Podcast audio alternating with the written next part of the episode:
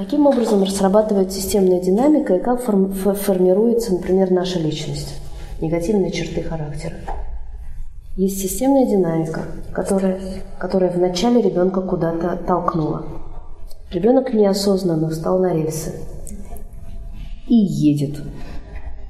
Он настолько привык так ехать, что когда ему говорят «сойди», он говорит, а я не умею по-другому.